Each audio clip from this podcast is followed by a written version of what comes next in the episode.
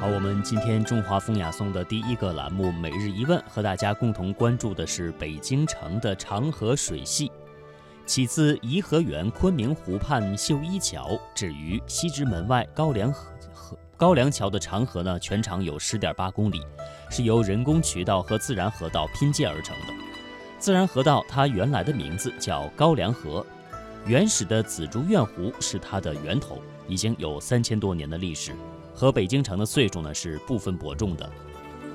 那对于长河的利用呢，可以推溯至公元三世纪的中叶。为了确保军粮的运输，扩大种植的面积，三国时期的魏国在当时的高梁河上，呃，当时的高梁河呢是在现在的石景山区一带修建了立陵鄂和车厢渠，这是北京历史上到现在为止发现的最早的大规模水上工程。而让真正让长河变成京城贵族水系的是女真人。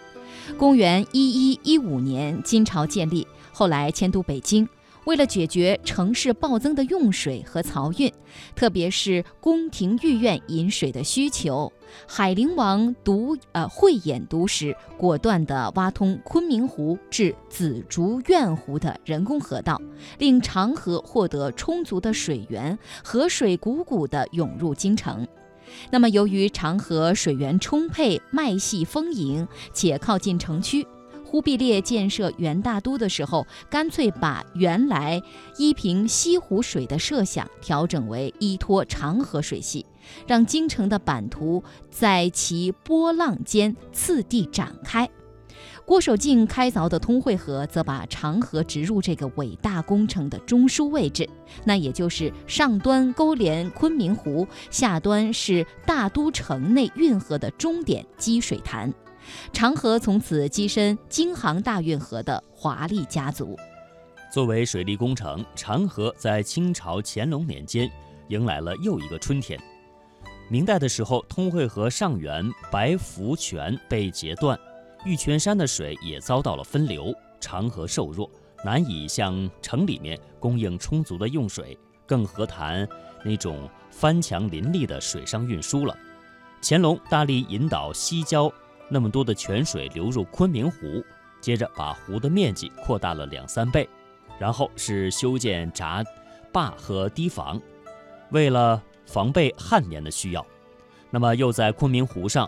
游挖昆明湖的上游挖了两个就是储水的湖，当然了，还疏浚并且拓宽了长河，长河水深由一尺变成了三尺，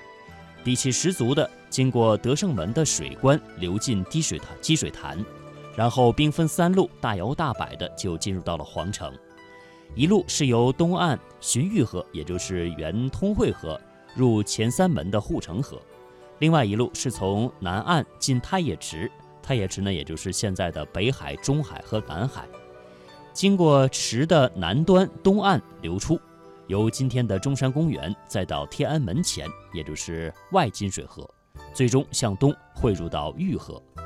最后一路是从积水潭的东岸，经过太液池的东岸，注入紫禁城的筒子河，然后穿行于紫禁城内，也称为内金水河。长河就这样日夜不歇，与泱泱皇城融为了一体，休戚与共。长河对北京的卓越贡献，并非仅仅是用河水滋养了这座城市。它那绮丽的风光以及自然景观衍生的人文景观，即使蒙尘多年也难掩光芒。长河成为旅游胜地是始于金代，那时的高梁河已经出落成佳人模样，水光潋滟。一一七九年，金王室大兴宫室，借河道挖出个湖泊，又在其间堆砌出琼华岛作为离宫，取名大宁宫。这就是今天的北海公园，也是中国园林的鼻祖。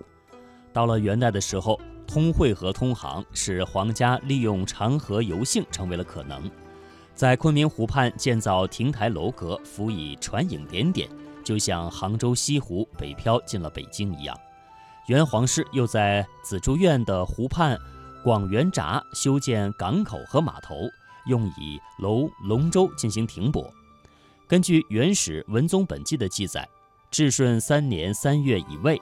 以帝师泛舟于西山高梁河，调卫士三百碗舟。元皇室的另一功绩呢，就是大兴绿化工程，两岸遍植柳树，是美丽撩人的。那清代更是锦上添花了，长河沿岸修建多处码头和行宫，作为停舟休憩之处，如乐善园，还有真觉寺行殿和万寿寺行殿等。而颐和园、紫竹禅院、苏州街，则是长河上人气指数最高的三颗翠钻，那是乾隆皇帝的殚精竭虑之作。长河又是京城。宗教寺庙的聚集之地，早在元初，这里就建起了大护国仁王寺。每年盛大的皇家服饰活动吸引着数万人前来观看。此后，各类寺观蜂拥而建，明代达到了高峰，竟有数十座之多。那个时候风行堪舆学，长河被认为是风水宝地，太监们趋之若鹜，竞相在沿岸遴选墓地。随之营建寺院并立塔，如今呢，寺院大多是毁于了战火。庆幸的是，真觉寺、万寿寺、延庆寺依然还在，只是残损不全。不过，它们却是代表了不同年代京城寺观建设以及佛观盛世的标高。明清时期，北京人没到过长河，就如同民国时期没到过大前门一样，人们会嘲笑你不懂时尚，不会生活。这里终年人头攒动，春天踏青，秋天郊游，各种民间游艺活动尽显京范儿，有玉佛会、庙会、花卉展等。最为活跃的应该算是文人墨客了，他们在这里吟诗歌赋，留下大量的美文佳句，以致令今人都爱不释手。长河波浪翻涌，翻涌间。蕴蓄的是北京独有的文化气质，他所绘就的这幅民俗画卷，不就是京版的《清明上河图》吗？